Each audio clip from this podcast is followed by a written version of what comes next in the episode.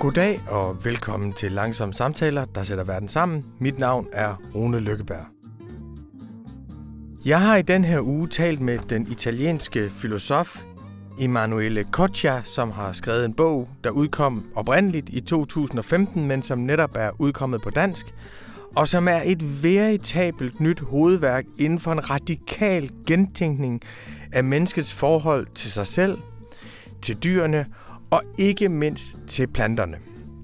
Kotjas grundtanke er, at planterne er blevet overset i hele den moderne filosofi. Vi har haft fokus på mennesket, vi begyndte at se en lille smule på dyrene, men planterne har altid været holdt uden for vores humanistiske forestillinger om verden. Men i virkeligheden, siger Kotja, er det planterne, som er forudsætningen for vores liv. Planterne er det allerførste. De er forudsætningen for vores åndedræt. Og hver eneste gang vi trækker vejret, er vi forbundet med de planter, der gør vores vejrtrækning mulig.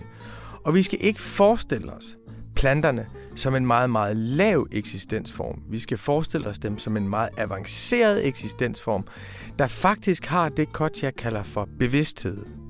Bevidsthed betyder bare her ikke det samme, som det gør for mennesket. Det betyder, at de kan skelne mellem det indre og det ydre, og det er der alle mulige forskellige tegn på. Kotjas tænkning inviterer os til at bruge vores filosofiske fantasi. Vi skal være villige til at gå ind i en verden, hvor vi tænker vores forhold til planter, til os selv og til dyr fuldstændig forfra. Man kan også derfor sige, at det måske er en lidt svær tænkning. Det er svært at følge med i Kotjas resonemanger, hvis man siger, at jeg skal forstå det hele, og jeg skal forstå det med det samme. Men som jeg ser det, er det overhovedet ikke det, der er meningen. Meningen er, at vi prøver at følge nogle nye tanker, at vi bruger vores fantasi og følger hans resonemanger og kommer nogle steder hen i nogle sammenhænge i verden, hvor vi ellers ikke er vant til at være. Og der er en grundlæggende skønhed ved, at vi skal forestille os, at vi ikke er mennesker alene i verden, men at vi hver eneste gang, vi trækker vejret, som er forudsætningen for hele vores liv, kan mærke, rent fysisk kan mærke forbindelsen til alle mulige andre eksistensformer. Vi skal se væk fra os selv som mennesker og forstå, at vi er en del af en meget større og meget mere avanceret sammenhæng. Verden bliver forenklet og fordummet, hvis vi udelukkende fokuserer på mennesket. Den bliver fortryllet, og den bliver fascinerende, hvis vi ser på den store sammenhæng, som vi er en del af. Kotjas tænkning er smuk, den er meningsfuld, og jeg mener også, at den i sidste instans er håbefuld. Fordi den forbinder os med andre eksistensformer på en måde, der faktisk gør klimakrisen til en nærværende anledning til at finde en højere, dybere og bedre måde at være menneske i verden på. Good evening and welcome to our viewers here in Denmark and especially it's not good evening but it's hello to you Emanuele Kotcha who's with us from uh, Boston. Hi, hi Runa. Nice to meet you. Jeg håber, I får lige så stor fornøjelse af at lytte til min samtale med Kotja, som jeg havde af at tale med ham.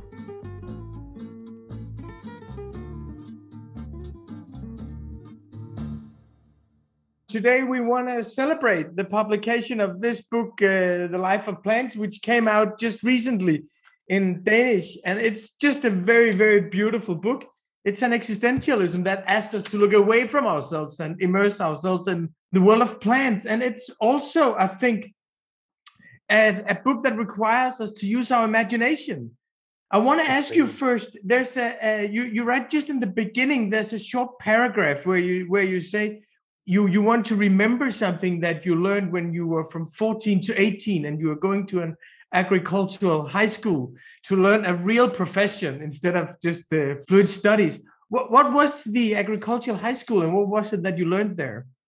So first of all, it was uh, a very strange episode in the sense that it was also the the evidence that sometimes uh, when you take a deviation in your life, it's good because I went there because my mother obliged me to decide to do something which uh, had to do with real life, and also because she was she was skeptical to about the fact that I could go to the university, and that's also perhaps the reason why I became a university professor afterward to prove uh, that uh, I could do uh, academic studies. And it was a very different school because, first of all, it was like in the countryside. It was a building with, I mean, within a landscape made of, uh, uh, yeah, the typical countryside of Middle Italy.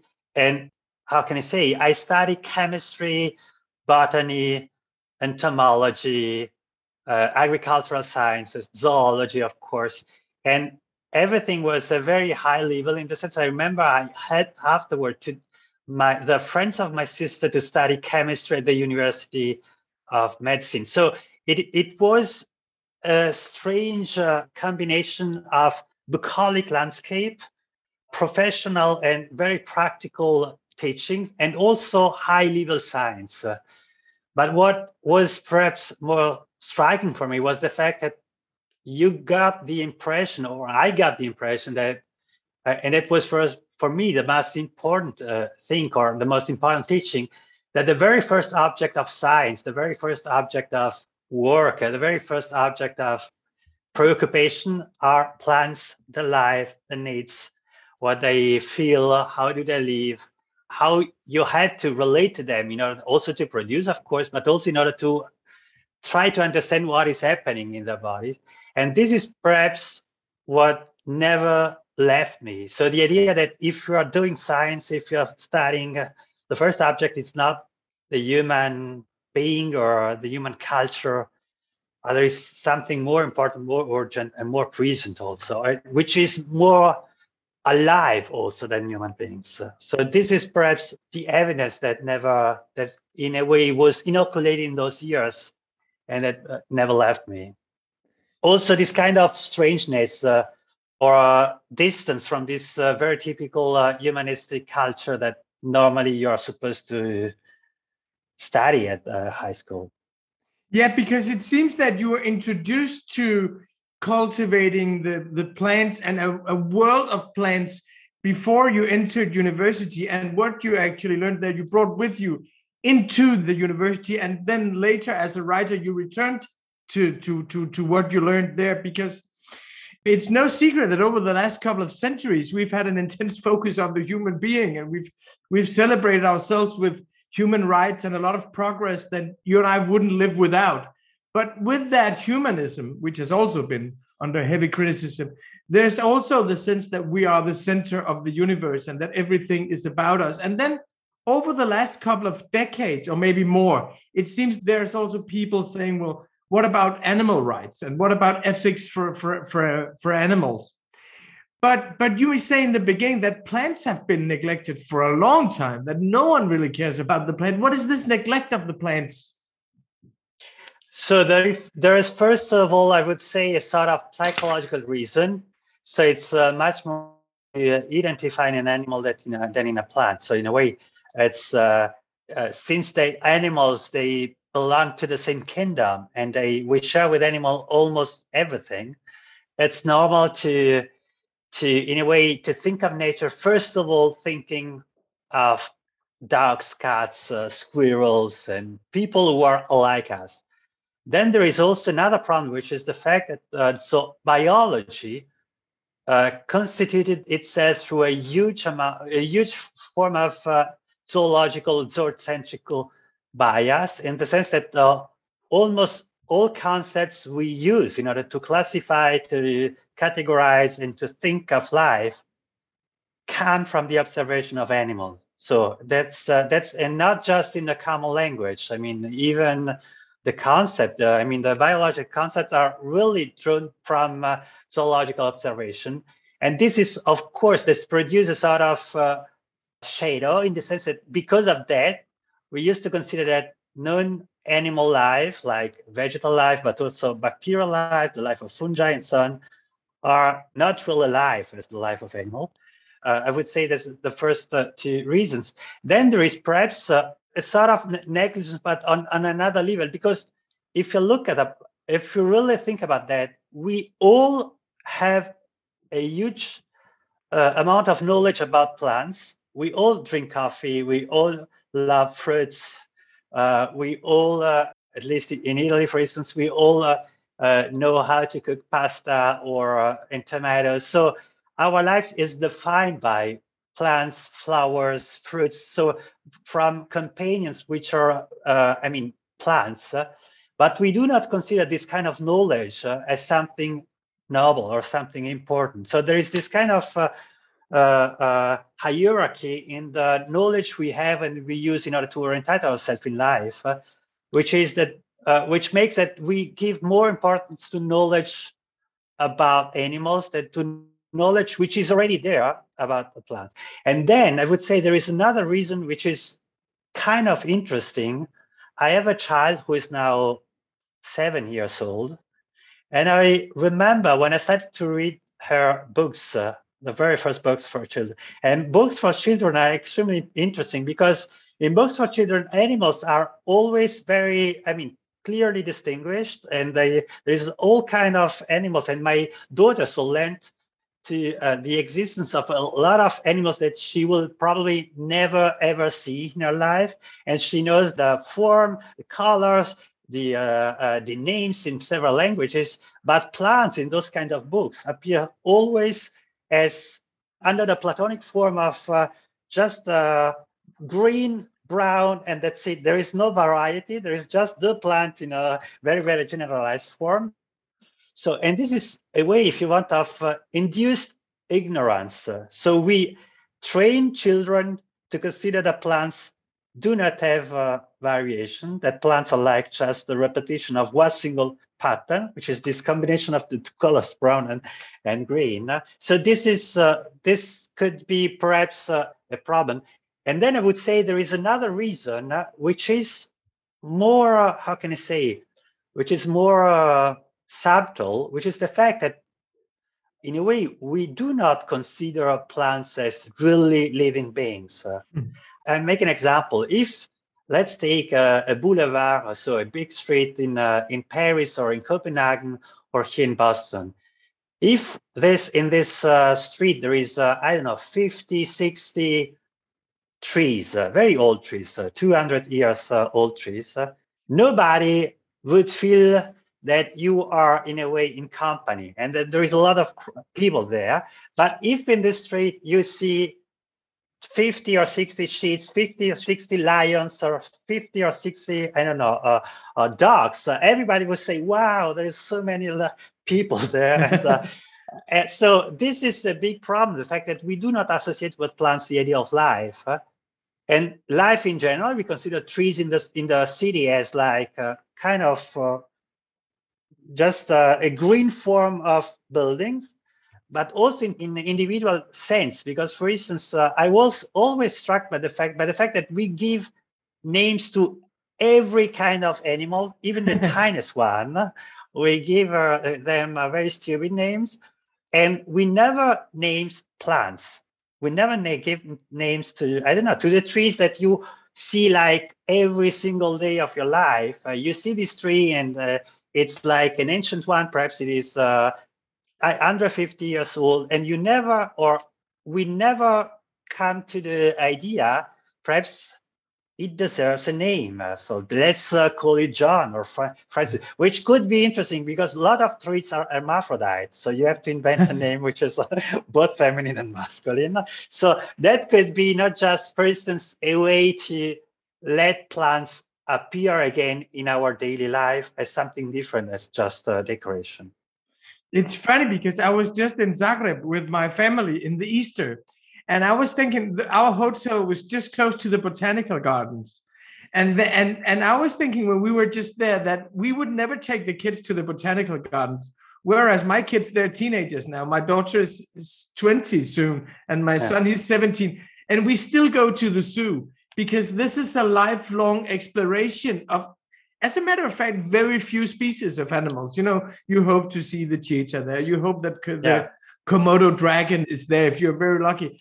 But eh, quite close to us was this botanical garden, which had 12,000 species. And we would not consider this an adventure going there. And I was thinking that of that before talking to you, because that proved your point. I think that that, that was not really interesting. Whereas the zoo, which is which is not very very interesting. You know, you see the same everywhere. It's not an it's yeah. not an adv- adventure to to go there. But there's another point in your book, which is that this is not just the, the, the way we socialize our children or bring them up. This is also in the kind of philosophical tradition that, that there is a neglect in the philosophical tradition of plants and to a certain extent also in 20th century philosophy about nature in general that the humanistic sciences they deal with the products of humans you know you can spend hours and hours and hours studying artworks as sacred object and we're kind of animistic when we look at art. You know these objects we, we ascribe them life. But you say that the philosophers have, have almost been don quixote like in their resistance to uh, to to nature and their neglect of uh, plants. Yeah uh, uh they there was this kind of uh, turn uh, at least in the starting from the 19th century actually not so far away where philosophers start to, first of all, to have a real dialogue with scientists, I would say, to read science, and then to consider, and that was the course, I would say, of philosophy, of contemporary philosophy, to consider philosophy as a separate discipline. This is the biggest mistake that uh, European culture or Western culture did to consider philosophy not as uh, an intensity that is just passing through every kind of knowledge. Uh, so, and that's why philosophy should deal with everything should deal with also with atoms, molecules, uh, or whatever. And it's not an object, it's not a style, it's not even a method that distinguishes a philosopher from one another or philosophy from a different science. Uh, but when people started, and this is this coincides with the with the birth of modern university, when people started to to think that philosophy is like uh, a separate discipline, like uh, uh, which is distinguished by from from the other, like chemistry is distinguished from uh, I don't know biology. That was the beginning of the end. Uh, first of all, because we produced a very very how can it's problematic canon of philosophy. If you're thinking about that historically, uh, what we consider the philosophical canon, it's quite an heterogeneous collection of books that don't have anything uh, in common. I mean, uh, Plato wrote comedies or literary texts. Uh, Marx uh, has written uh, text on economy. Uh, there are other people who are writing poems. so there is nothing really homogeneous. There is just this idea that here in those texts, something happens in terms of thinking.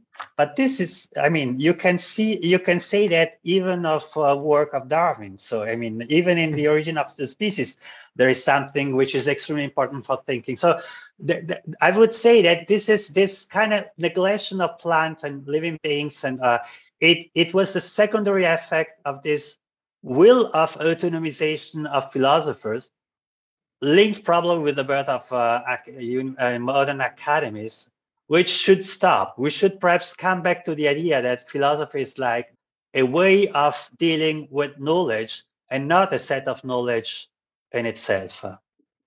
And that's why that's why perhaps even a chemist or even a biologist or even an oncologist, I don't know, uh, uh, should be called a, a philosopher or an artist also, because philosophy is not just something that uh, has to do or has to appear under the form of words. In a way, we should also start, I think, and this is extremely urgent, to think that you can do philosophy by doing films, you can do philosophy by designing garments or cars and so on. So thinking is everywhere.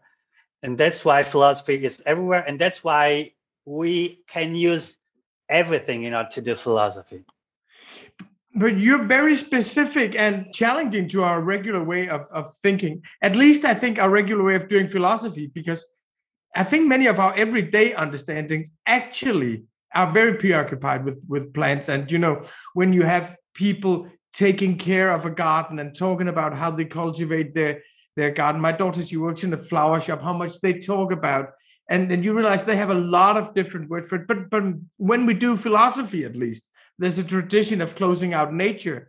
And after that, there was a, a, tendency in 20th century literature to say that science is stupid, like you know the famous words by yeah. Martin Heidegger, "Die Wissenschaft denkt nicht." That this understanding that that the natural sciences they were all about subject and object, a person looking at at the world and reducing the world to to a clockwork. So there is also, I think, a tradition of neglecting the natural sciences, the science that has nature as its it not object in a traditional sense, but as uh, terrain of, of investigation. Yeah, there is a, a huge problem, which is the fact that I think most of philosophers who are writing on science uh, never ever enter in a science lab uh, and never ever try to open a book of, uh, I mean, biology, physics, and uh, chemistry. Since I was, I mean, to me, the very first access to thinking and to philosophy was on the contrary, chem- books uh, or handbooks of chemistry, biology. So I always thought that scientists today are the biggest metaphysicians uh, uh, in circulation because they, first of all, they ask uh, questions not just as you told uh, before about human beings, but they ask questions about the cosmos. They they are cosmologists, so they are they look at the totality.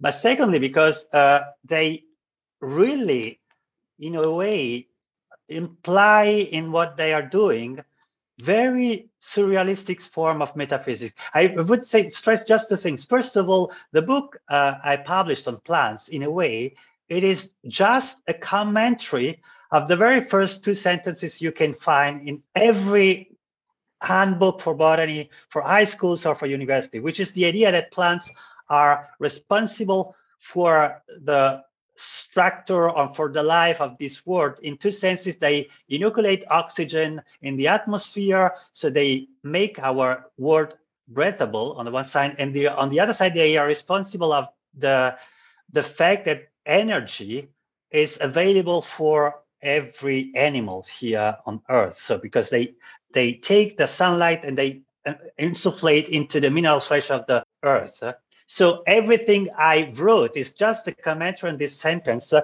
but also I try to comment those two sentences in order to show that this idea, if you take it seriously, it produced the most surrealistic form of cosmology or uh, that you can imagine, which is even crazier than what you can find in ancient myths in uh, South America or in Siberia. So there is an extremely stunning form of reimagination of the world uh, within science, uh, which very often is not made explicit because scientists had to write in this very stenographic and very short way, which is the paper, where you had to condense uh, your question in like two pages, uh, and you do not have time, and you're not allowed to, in a way, speak out or to to to show all the implication of what you are doing. But science is a form of imagination. And then there is another problem. When you repeated the, the, the sentence by Heidegger, so Wissenschaft denkt nicht, the problem is that, as I said, philosophers or people are speaking about science uh, are thinking of science as uh, like as if we were still in the 16th, 17th century, as uh, people really would think that there is a subject and an object, whereby at least since 120 years. So you are in Copenhagen, for instance. Physics, uh, since at least 120 years, thinks that uh, matter, ordinary matter, is the same kind of behavior as consciousness so that you have the same form of contingence and every the same form of strange behavior that you normally can witness in self-conscious entities uh, or biology, at least since the discovery 100 years ago. So when Carl von Frisch uh, discovered for the first time that bees are able to communicate uh, with each other, extremely complex uh, uh elements. So they they are dancing GPS bees. They are able to show to other people where meadows are and so on. So from this moment on, uh, biology started to accumulate a lot of knowledge about the fact that every single animal is speaking all the time and not not just animal plants are speaking all the time. So out there in nature there is a huge amount of discourses of, uh, of very complex conversations. Uh, we know that dolphins are calling by name themselves uh, so there is uh, we know that there is a huge um, emotional life out there. So uh, in nature everything is cultural. It is just that we do not have a Rosetta Steel which translates our language with the language of other animals. But we science is, or biology is telling us since at least 120 years uh, that there is no discontinuity between uh, mental or psychological life within humans and the mental or psychological life among non-humans. And why is it so tragic that uh, philosophers do not read any more scientists? It is because, for instance, uh, if we take seriously this kind of uh, evidence, uh, we should, for instance, uh, start to understand that every research on animals and plants is a form of ethnography. So if we if mm-hmm. we if we take seriously that uh, that I don't know lions are speaking, that I don't know bees are speaking, that I don't know plants are speaking, then a biologist, a zoologist, a botanist uh, who is trying to understand what is the life of a plant is not so different from uh, an ethnographer who is just trying to understand how this population and this piece of earth uh, is living. And for instance, this could be interesting to say every study of living being is a form of ethnography. It could be interesting also in order to unify human science and non-human science and that could be, for instance, one of the contributions that uh, human science can give to science, or, or perhaps that could be a way of overcoming this very stupid opposition between natural sciences and human science.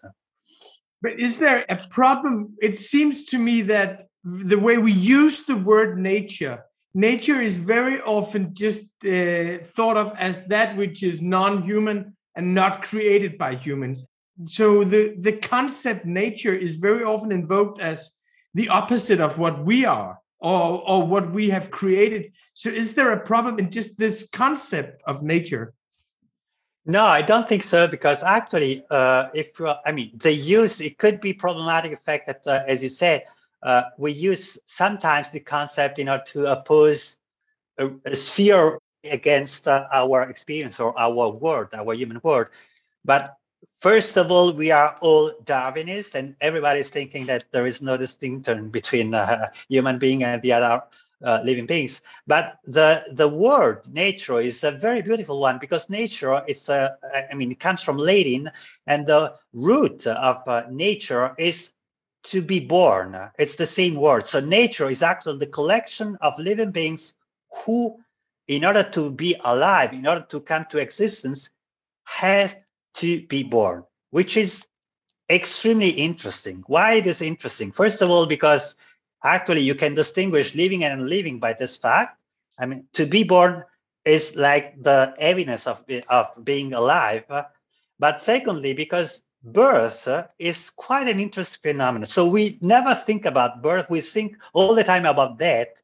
But this is because uh, our culture is like produced by males and is actually for males. So by people who are not uh, making this experience of uh, giving birth. Uh, but birth is a very strange uh, phenomenon. If I think about that, the birth is the fact that actually, in order to live, uh, every single living body cannot just take a piece of matter which is there, which was not occupied by someone else.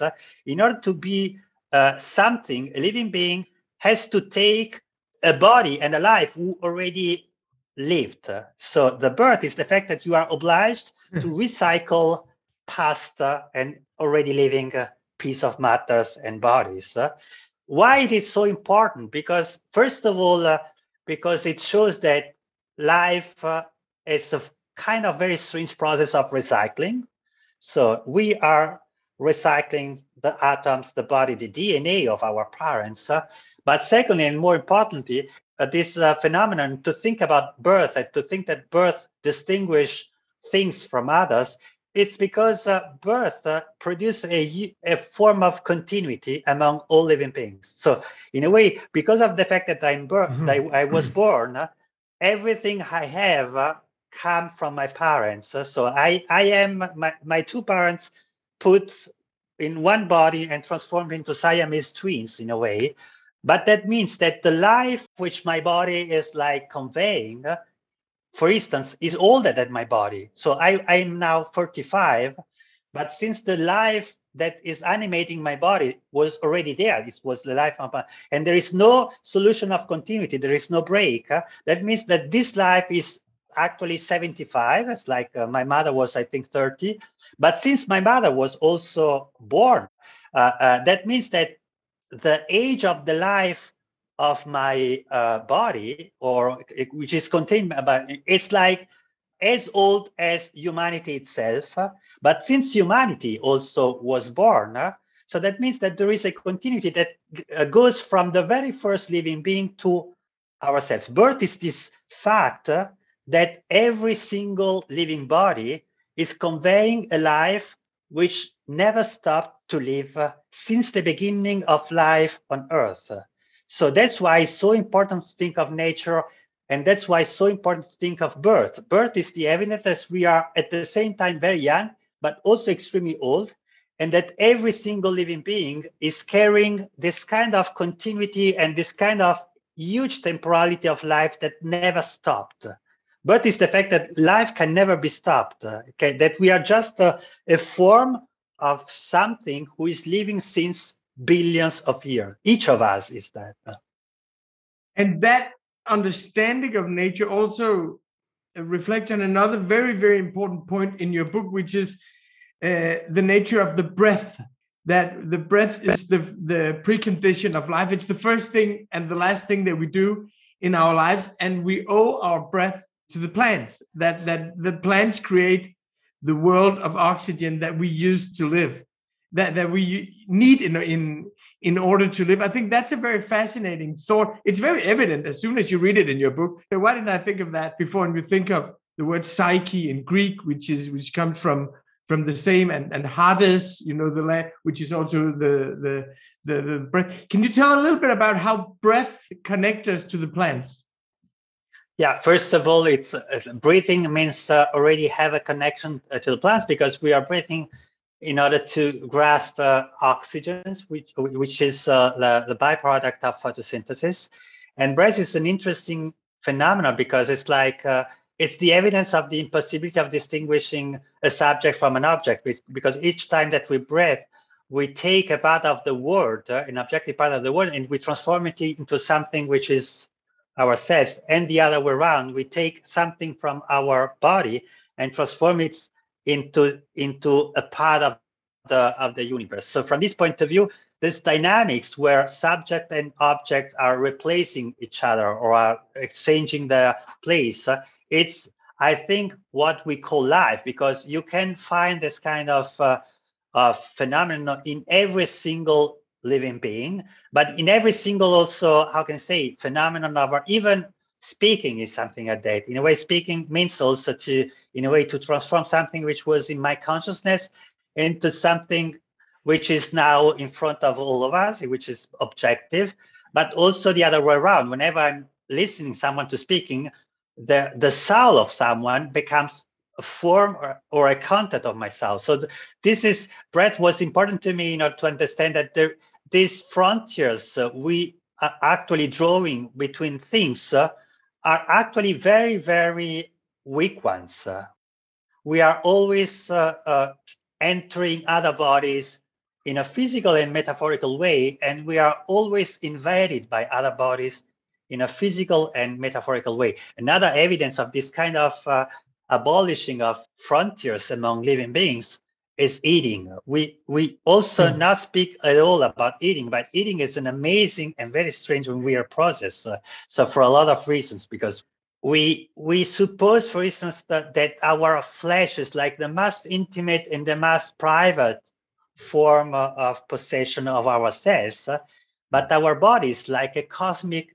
battery where we, uh, in a way, where a lot of flesh of other animals plants. Uh, and we need to mix the flesh, our flesh, with the flesh of our uh, living beings. We need to reincarnate ourselves in other living beings. So, from this point of view, breath was the evidence for me that to live or to be alive is always a phenomenon of mixing. There's also in this uh, connection and this connectedness with between us and the plant something that in your book that requires a lot of imagination, but we can get there. I think if, if we if we work with it, namely that, that we should understand the, the consciousness of plants, that they have sort of a, a consciousness, but it's difficult for me to imagine a consciousness without a brain. These two go together for me, you know, and we have a long tradition of reading stories about animals like Donald Duck. You don't think of him as a duck, you think of him eh, very soon you think of him as a person. And you know, you have the fables of Fontaine that we all grew up with. And we think of and, and so it's easy for us to think of the minds of, of, of animals. But for plants, it's it's a little bit more challenging to how should we think of this consciousness in plants without a brain? So first of all, the I mean, what happened in the last decade, let's say through the researches uh, uh, by Stefano Mancuso, František Baluška, or uh, Tony Trewavas, so a couple of botanists in the world, uh, they proved actually that plants are able or are perfectly conscious of what is happening or are aware of what is happening uh, in front of them. They are aware of what is happening within themselves. And they're also aware of the distinction of the inside and the outside.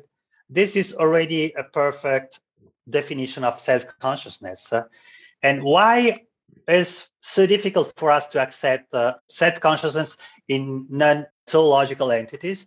Because uh, of zoological bias. We always asked animals uh, to prove us or to show us what is intelligent.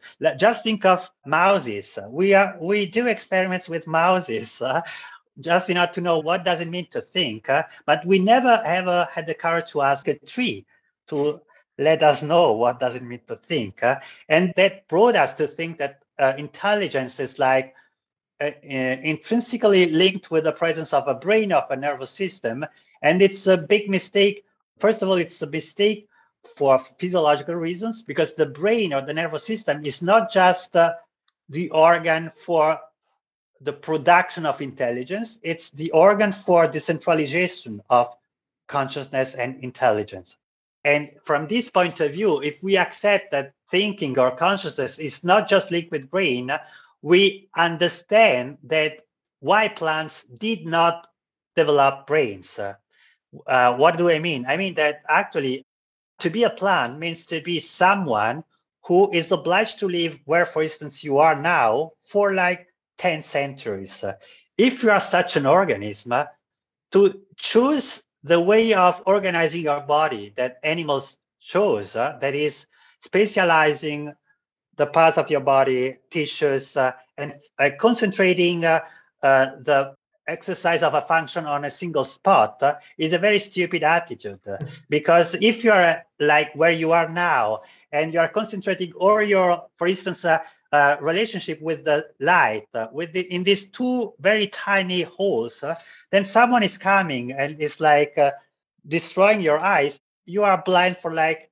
900 years. That's why it's a very very stupid way of organizing that's why plants prefer normally to distribute the foundation or the possibility of exercising a function on all the bodies, or they normally multiplicate specialized organs into thousands. So, in a way, this is what what is happening, and this is uh, uh you. You asked me how should we think of thinking if you are a plant. You have to think of thinking as something you can exercise with your whole body, or speaking uh, it's not just exercising the mouth, but like they plant speaking. Uh, it's a metaphor, but you know, just in order to give an idea, plant are speaking through just freeing chemicals, and it would be like as when you are smelling, or you know what I mean. So this is you are speaking with all your body. So and this is, I think, important for also two reasons. First of all,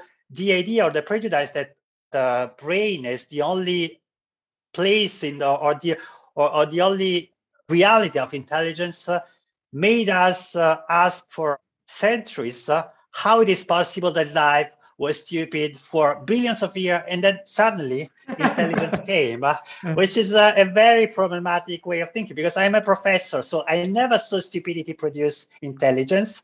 It's always often the other way around. Intelligence can produce stupidity but not the, so and of course life is always intelligent. Every single living being is uh, in a way, uh, uh, had to face a lot of problems, had to solve a lot of problems. And intelligence and life are synonymous in the sense that exactly like you never ask yourself if a living being can reproduce itself, uh, you ask yourself through which anatomical, physiological devices uh, a living being can reproduce itself. In the same sense, you should ask yourself not, is this entity intelligent? You should ask through which anatomical and physiological device can this uh, living being think?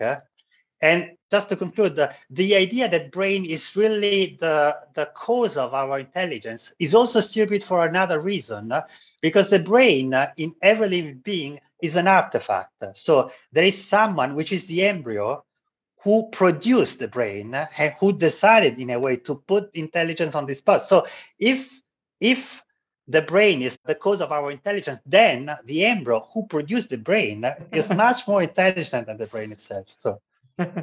I want to ask you a last question, which is uh, very important to me personally, but also to the world, I think, which is that a lot of the things that you're writing about and thinking about in your book, they seem a lot more urgent today because of climate change. And I think that a lot of young people, they develop a sensitivity towards intelligence in nature. What makes plants move?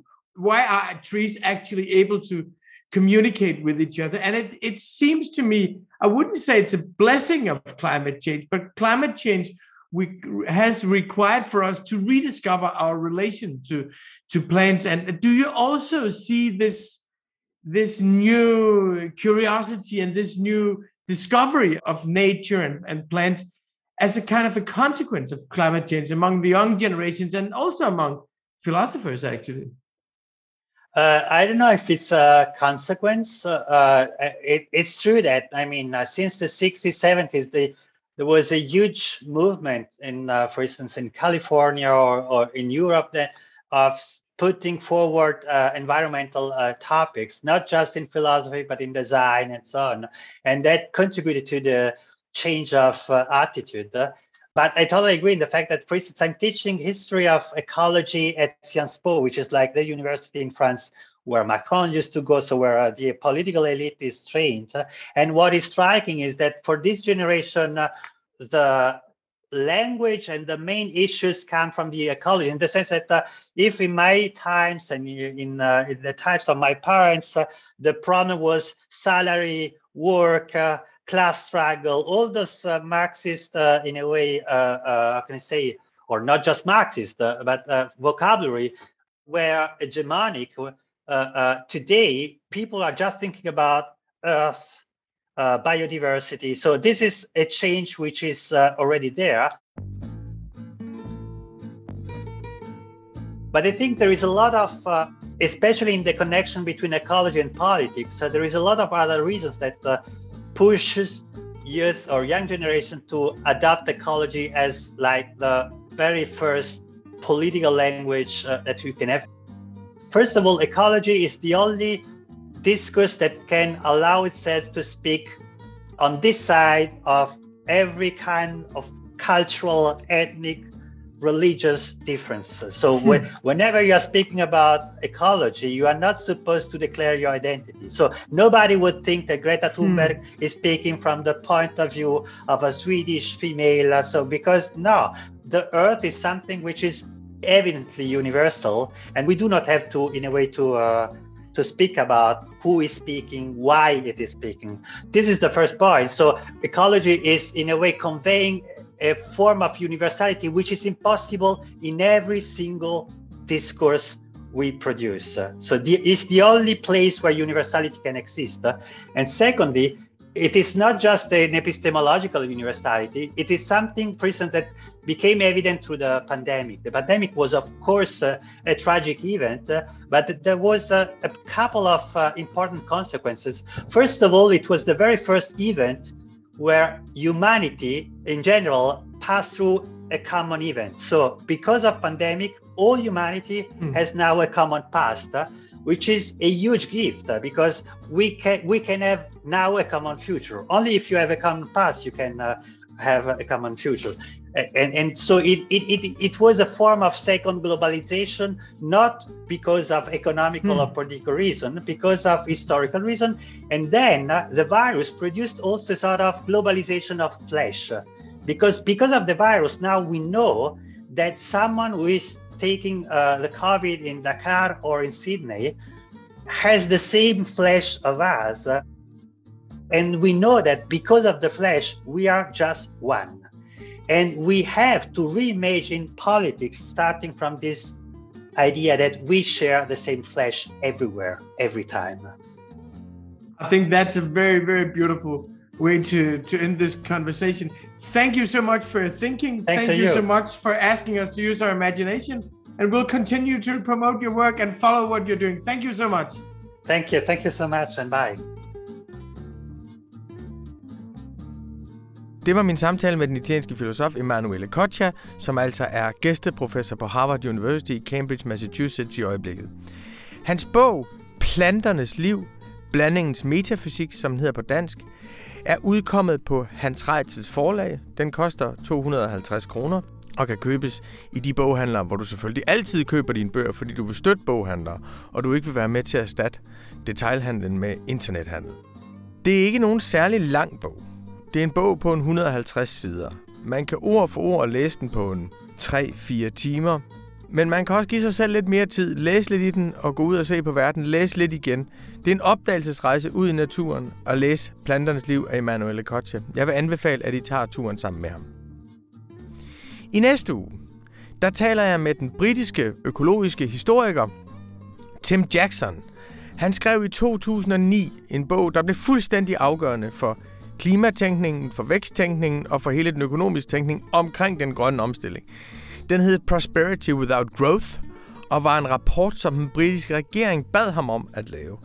Han præsenterede den for den daværende premierminister Gordon Brown, for hans finansminister og for hele den politiske elite. De afviste bogen. Men der var så en masse, der ikke afviste den. Og det var folk rundt omkring hele det politiske system, som læste bogen og gjorde den til en kæmpe global bestseller, der nu er oversat til 20 sprog og er blevet en ny klassiker. Nu har Tim Jackson skrevet en ny bog, som hedder Post-Growth Life After Capitalism. Og hvis man vil finde ud af, hvordan livet efter kapitalismen er, så skal man lytte med i næste uge, når jeg taler med Tim Jackson. Dette program var som alle andre langsomme samtaler produceret af vores vidunderlige ven, Anne Pilegaard Petersen, som har samlet stumperne fra mine samtaler og sat dem sammen til noget, som jeg håber har været til at holde ud at høre på. Tak for nu.